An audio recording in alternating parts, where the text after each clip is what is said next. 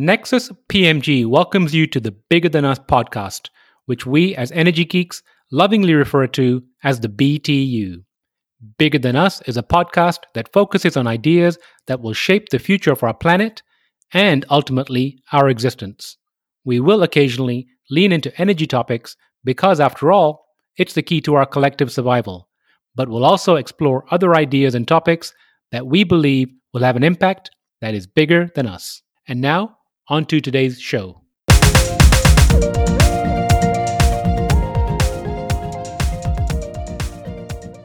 Hello, and welcome to the Bigger Than Us podcast. I'm your host, Raj Daniels, and today I'd like to welcome James Ellsmoor to the show. James Ellsmoor is the director of Island Innovation, a consulting agency he founded not long after graduation while studying for a master's in island studies. He has a passion for sustainable development and renewable energy, particularly applications for rural and isolated communities. In 2019, he ran the inaugural Virtual Island Summit, which brought together 4,000 participants from Scotland to Samoa to share stories about their communities. James has always used technology to advance his mission, allowing him to live and work anywhere and manage a team spread over four continents. Island Innovation focuses on bringing together NGOs, the private sector, universities, and government with projects covering topics such as lithium extraction, climate change, and public policy. James, how are you doing today? Hey, Raj, I'm doing quite well, thanks. How are you? James, I'm doing fantastic. Where in the world are you? I am back in the UK. Two weeks ago, I was actually in Colombia, but the British government helped uh, get me home on an evacuation flight, so I thought I'd, I'd take them up on that opportunity. Wow, that sounds really interesting. So, were there any problems in Colombia? Was it difficult getting out? yeah, we could spend the whole episode talking about my journey back from Colombia. To be honest, um, no, I've been I've been kind of living there unofficially for about six months. Um, there was no particular issues in Colombia. Actually, they, the Colombian government so far have done a better job of dealing with the, the issues going on than the UK government has. Um, but I was getting to the end of my visa time. Um, there were no flights in and out in Colombia, and the British government told me if I didn't take the flight, then I was on my own. So I thought. Uh, you know, time to come back to the to the UK, even though I was probably safer in Colombia, to be honest. well, I'm glad you're back safely. Thank you. So, James, I like to start my show by asking my guest the following question: If you were asked to share something interesting about yourself, what would it be? Huh, good question. Well, maybe starting with the islands theme that we'll be getting into. I actually did my master's in island studies, which most people are con- confused about what even is island studies. You can do a degree in that. So that's one thing. And the other thing is actually where I'm talking to you now from. I grew up on a farm in rural England, uh, lived there for most of my life. So currently coming into you from the English countryside. So two little factoids. That's beautiful. I actually grew up in Southeast London, did my O levels there, did my secondary schooling, and then our whole family moved to Dallas, Texas, where I've been for about 30 years now. Fantastic. So, you mentioned island studies. Can you share a little bit about your current endeavor? Yeah, so my business is called Island Innovation. We I started the business um, really after being fortunate enough to have the experience of working in the Pacific Islands, in the Caribbean, and then coming back to the UK and uh, studying, as I mentioned, in Scotland and doing some work in there. And what was fascinating to me was having experiences working and, and living to an extent on islands, starting off in energy, but then looking at broader issues as well. How similar the conversations were, whether I was on a small Scottish island in Jamaica, in Fiji, um, the, the, the parallels between the issues being discussed. And so, what I the reason I created Island Innovation was really as a platform to share information and connect people. And so I I launched the platform, um, starting off with a newsletter and a blog, and we've gradually grown since then. And uh, this year we'll be hosting the Virtual Island Summit. We'll be having aiming for 10,000 island stakeholders from all over the world, um, a really wide range of backgrounds, and really want to bring them together to advance the cause of sustainable development and share solutions and ideas. So, congratulations on launching at that milestone. You know, islands have some unique challenges compared to mainlands. Can you share some of those challenges? Yeah, I mean, the, the the challenges are, are really varied. I mean, one of the obvious ones, you know, talking with you is is energy issues. Um, is a, is a very uh, the one that stands out to me. Um, as an example, in the Caribbean, you can be paying for your electricity bill anywhere from two to five times more than people in Florida are paying. Um, and this is despite the fact that we're looking at countries with a much lower um, average income than in, in the US. And so, you know, that affects, uh, as you know, energy affects all parts of the economy. You can't manufacture competitively or um, do many other things competitively with, with high energy costs. And so that's kind of a serious barrier. The other one is kind of a dependency. Um, many islands, uh, and this has been very much brought to light in the last few months, are really dependent on tourism. In fact, Aruba is over 90%, close to 95% of the economy depends on, on tourism, which you can imagine the devastation that's caused over the last um, two months in terms of uh, people, uh, unemployment, etc., and a loss of, of income for, for government and private uh, sector companies.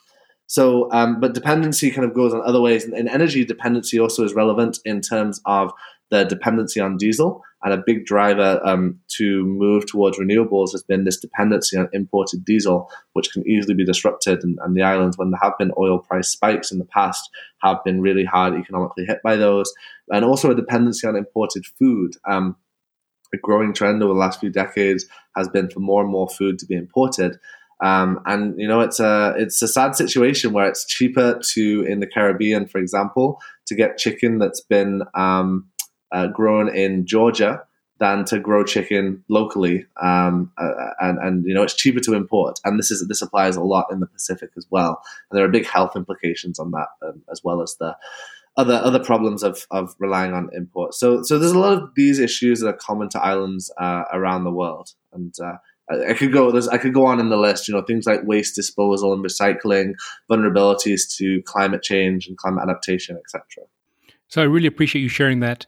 You know, I've had the benefit of being on a couple of your webinars recently. Most uh, recent was a couple of days ago regarding Jamaica, and really understanding some of the challenges that, especially the Caribbean islands, are having. What are some of the actions? I know you interact quite a bit with government officials.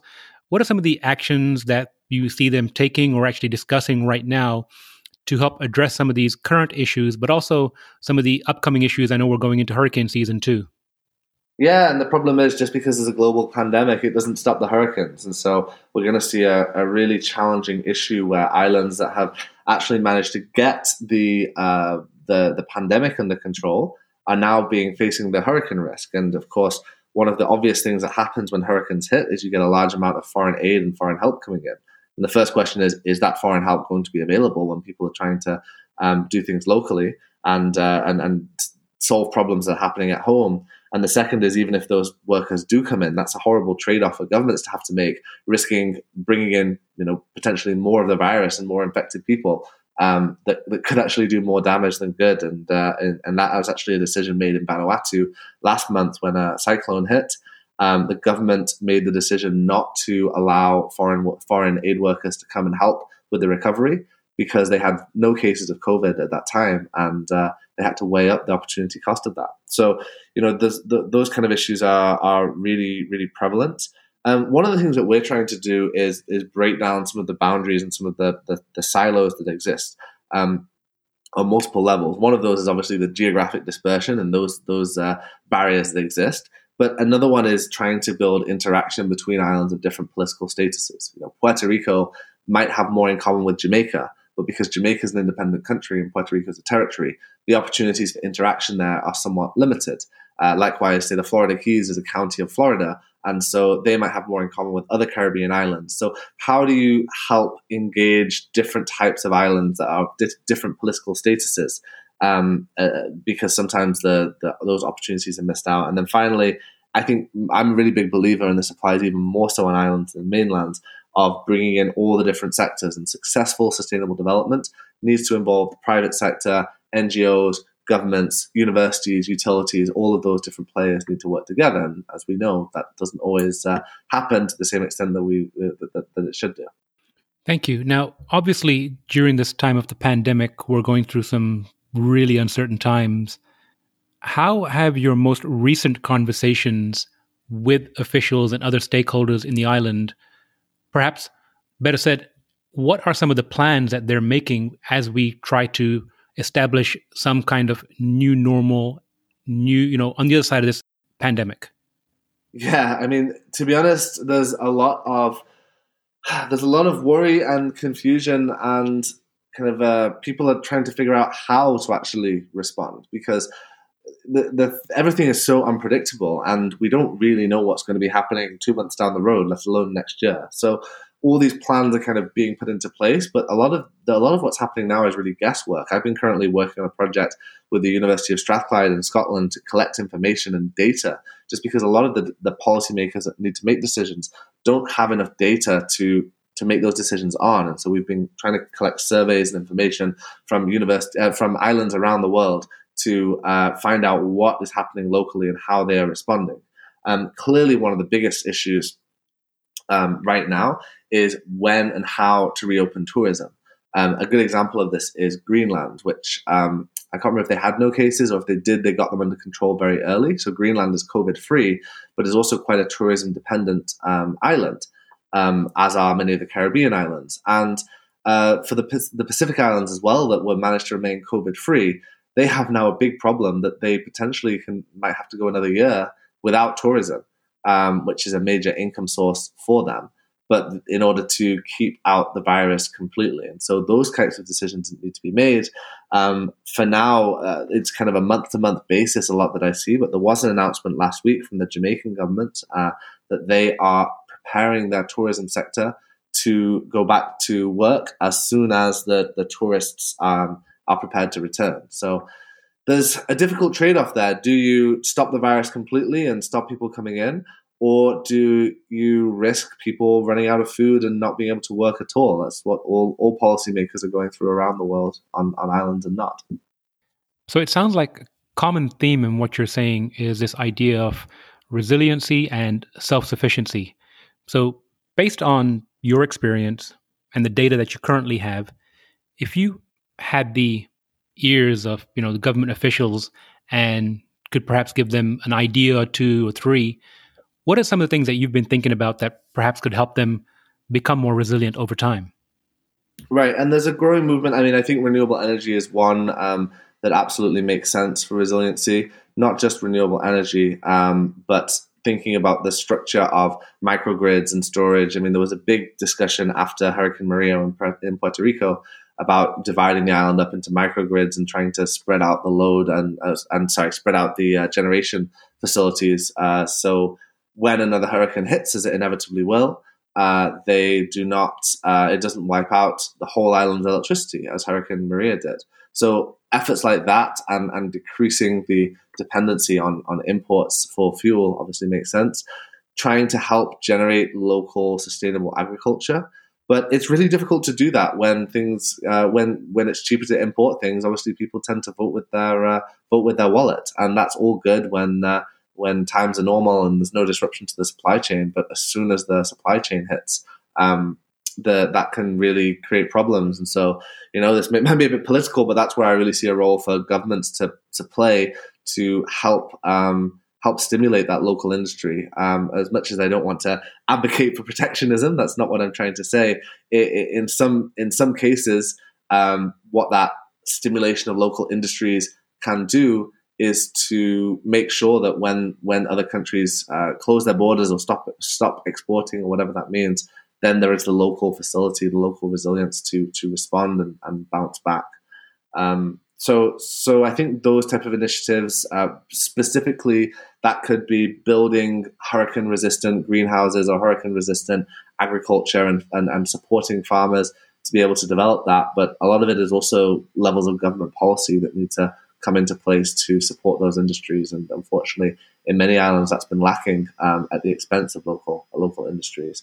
I think there's a growing knowledge that this this um, t- there's a growing understanding rather that this dependency on tourism doesn't do anyone any good, and particularly the dependency on cruise ships. I mean, cruise ships offer a whole uh, a whole other conundrum that we could go into as well. But um, at the same time, then there is a need for there is a need like, like, it's easy to say oh we, we need to move beyond tourism but the reality of actually finding solutions to do that is, is much more complicated. And, and you know, I don't have the answers to that. People are we're still working on it, and I think everything since the pandemic has the pandemic started uh, has been been up in the air.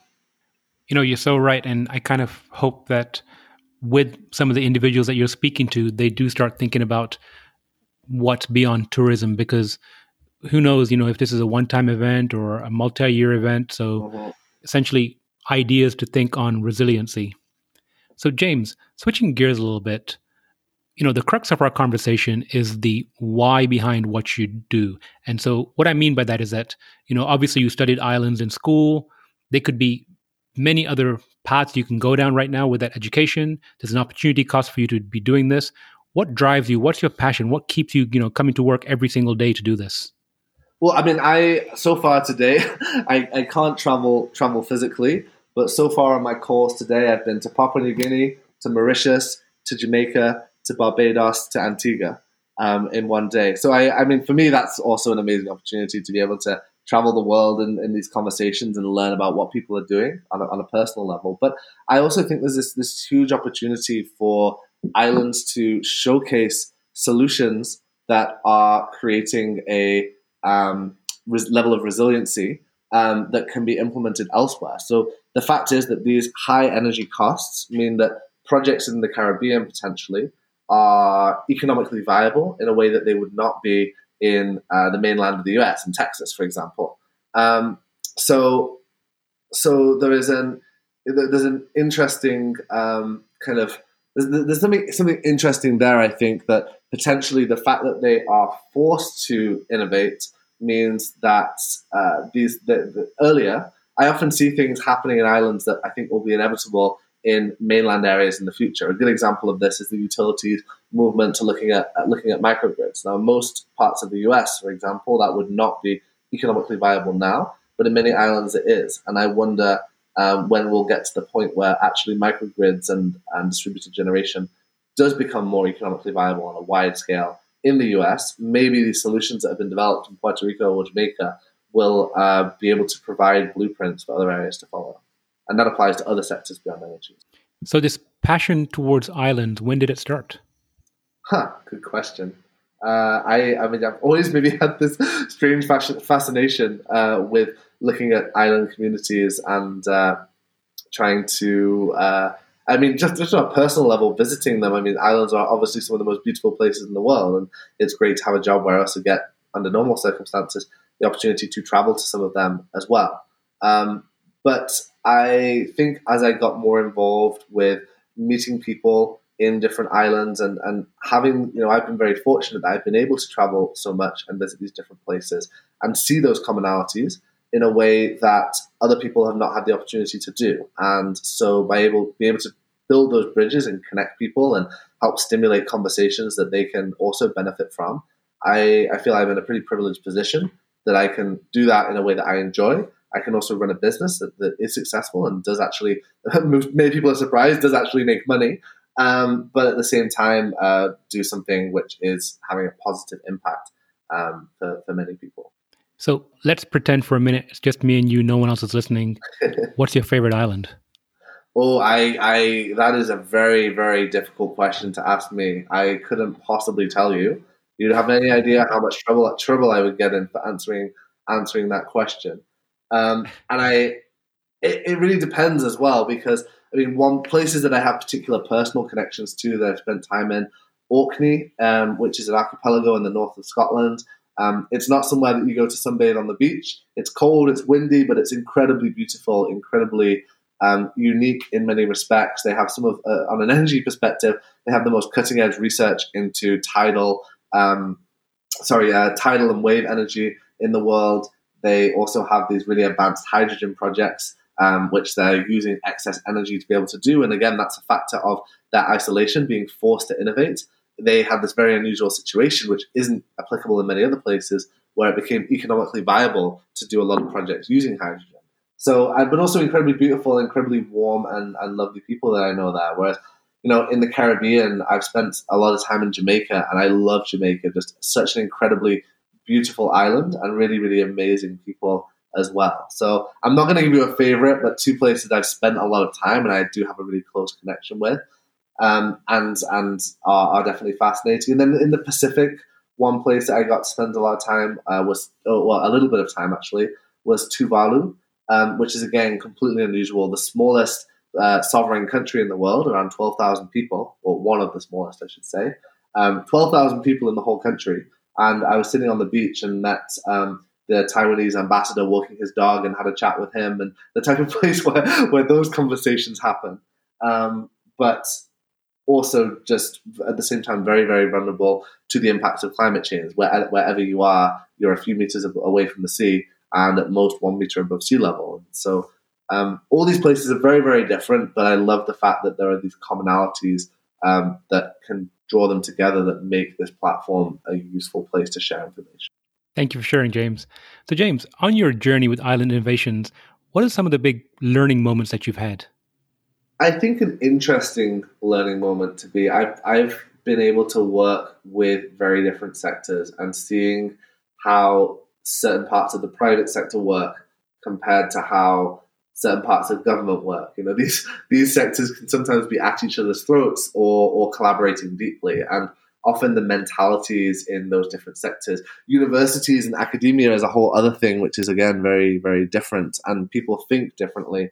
And to be able to see and understand how people think and why people act in the way they do, as opposed to just saying, oh, government's slow and bureaucratic, therefore I have no interest in working with it. Accepting like government can be slow and can be bureaucratic by its nature. It doesn't have to be, but often there are reasons for why that is. I mean, some of the Caribbean islands, again, the government ministries might have a tiny staff juggling a huge array of different things that whole departments in a larger country would be would be tackling. And then of course they are slow and, and not as quick to react as other places when, when the staff are so overstretched and have so many different things going on. So trying to have a better understanding of how different sectors work and, and why. Um, and also yeah, helping to be able to try and bridge that gap and and be able to help them work together in a in a useful way. I think has been a really interesting learning learning experience. I wouldn't be able to define it in in a useful way, but it's more thinking about like seeing things and, and slowly being able to grasp grasp these different actions that are taking place and, and that really is an interesting learning. You know, very often we're caught in our own bubbles and for example, what you said just now, when we hear the word government, we think every single government around the world has a robust structure with hundreds, if not thousands, of people working there. But then when you mention this island that has a few, you know, a handful of individuals that are trying to take care of or handle the entire population, that really does change your perspective. So that that's a really interesting learning. Thank you for that. So, what about some of the aha or surprise moments you've had on your journey?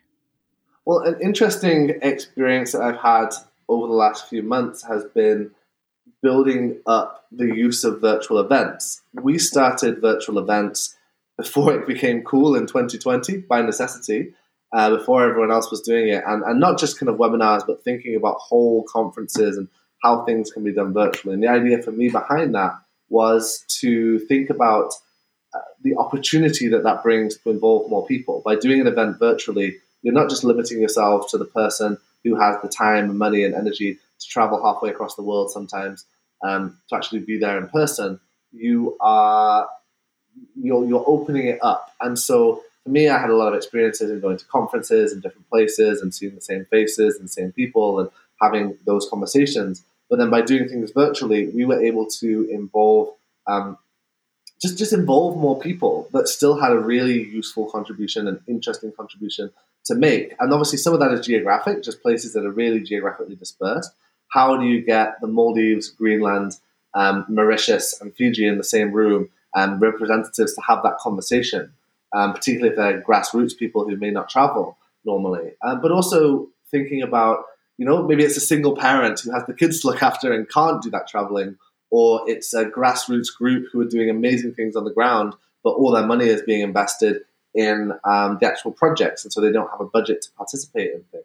We even had a speaker at the event um, that last year that we hosted, which uh, was on the island of Tristan da Cunha, which is in the South Atlantic, an island of 500 people that has four cargo ships a year that go from Cape Town. It takes a week to get there, and that's the only way to get there. There's no airstrip. And they were able to participate over a phone link and do a whole presentation at our talk. And so for me, the value in those types of conversations, I think, is um, is, is, huge, and, and this inclusivity element. And so the aha moment is seeing now how virtual events are, you know, everyone's all of a sudden trying to run webinars. You must be inundated with emails every week. I'm thinking, looking at how this is evolving so quickly, I'm thinking, okay, how can we advance these virtual events to play a useful and active uh, role in the future when things go back to normal, whatever whatever normal becomes. Um, I think the fact that people have been forced to be involved in virtual events is going to also mean uh, they, they stay. Maybe we'll have a few months when people are sick of being behind the computer and, and want to push into going to events again. But I think virtual events are going to be here to stay. And what's been really cool for me in the last few months is seeing the um, the level of innovation and the speed of innovation happening with tools that were just not available to me last year when I was trying to put this event together. Um, so our virtual island summit is taking place in September. You know, we'll encourage your listeners to to attend that to see see what we're doing. Virtualislandsummit.com. Um, but also we are working with other companies to actually help them and, and, and train them on how they can use virtual events for their own uses as well. And, uh, that th- this, I think there's so much more that's going to be happening. Even in a year's time, we'll be looking at the space completely differently. And how have you seen the reception for these virtual events? Well, last year I think there was a lot. It was a lot of curiosity. You know, we did this virtual Island Summit for the first time, and we said we had four thousand participants joining, and there was a lot of curiosity to see. Okay, we're interested in these virtual events, but how do they work? How can we use them? Now people get it because they've been forced to in the last two months. But um, hmm. I, I think there's interest, but a lot of people are still quite negative. I think because often they don't understand them. And for me, actually, it's often a, not a tech question. The problem is not tech it's uh, the, obviously you have to have good tech, but it's a psychology question and a communications question. It's not just thinking about can we technically deliver a good event, but also not just trying to cram in what was what worked as a physical event schedule into a virtual setting and hope it works because people are thinking and operating completely differently when they're when they're at home. Um, and so so trying to think about all these these psychological and sociological uh, questions, and, and this is still evolving so quickly. I don't think there are even best practices now, and so we've been working with various people to to try and, and, and shape these events, and you know people are becoming bored of webinars now and sitting behind the computer. So how can we take webinars to the next level and also make the the um, the networking component, which is often lacking, even more useful and um, and and just just to work better. Well, I can tell you from firsthand experience, you know, I've attended your past two webinars, and the one aspect of it that I really do enjoy is the ability to chat with people from places around the world. And you mentioned, you know, not having to travel and perhaps on a budget or whatever that might look like. But I've made several connections from being in the chat on your webinars. And I actually think you do a great job I've been on quite a few webinars over the past few weeks, and some of the moderators or some of the webinars don't allow for a robust chat section. But mm-hmm. in yours, there's an opportunity to introduce yourself and then take conversations offline very, very quickly, which essentially is what people try to do when they go to in-person events. Right. Is that yes, they may go for the speaker or two or a room or two, but essentially you're trying to network and then you know obviously whether it's create a relationship for you know uh, commerce or for a personal relationship, whatever that might look like, you're attempting to meet individuals. But the way I would say it is that when you go to a conference, it's more one to one, whereas in your webinars, it's a one to many opportunity. So I give you, you know, a full thumbs up for doing what you're doing, and I will absolutely put a link to your virtual event in the show notes. So please, you know, feel free to send that over to me, and I'll get that will done. Do. Yeah, in fact, I just wanted to add a add a quick comment on that. So, you know, we uh, I, I hate going to a webinar where I might as well be watching a YouTube video, and there's no reason to be there live. And so I think sometimes people become quite protective because maybe the people in the chat are also their connections, and they don't want all their connections networking without them. Um, or so I don't know. There seems like various reasons people do that, but for me, there's no point in doing a webinar if it's just a passive experience, I might as well be watching a YouTube video. Like if I want to watch a YouTube video, I'll watch a YouTube video and not attend a, when I want to, and not just attend a webinar at the time we say. And so, yeah, I think uh, watch this space because I think on that networking portion, we've got a lot of interesting things coming up. So we're going to be trying to do trying to do that differently as well. I'm really excited for that. And I think, if I'm not mistaken, you mentioned that the webinar you had two weeks ago, there were 1,300 attendees or 1,300 registrants. Is that correct? Yeah, so the last we did a series of three webinars on COVID responses. Uh, sorry, island responses to COVID nineteen. The first one was a very global perspective. The second one was looking at the Caribbean region, and the third one, the Jamaica case study specifically. And the idea was to look at these different scales of responses. And I think over the course of the three webinars, we had over three thousand registrants, um, and then uh, I think uh, between three hundred um, in the Jamaica one and seven hundred in the Caribbean one people attending live, but also a ton of people watching the recordings as well. Um, and yeah, and as you saw in those sessions, part of the value of being there was this really animated discussion in the chat. Actually, the tech the, there's a tech issue there that the Zoom chat is really not good enough for the purposes we need. So I'm exploring new options, but uh, it still created a great experience, and that was why people show up to them, even when there are so many other webinars and similar topics happening in the same week. It's brilliant. Thank you. So, James, I'd like to end our conversation with this question. If you could share some advice or words of wisdom with the audience, what would it be?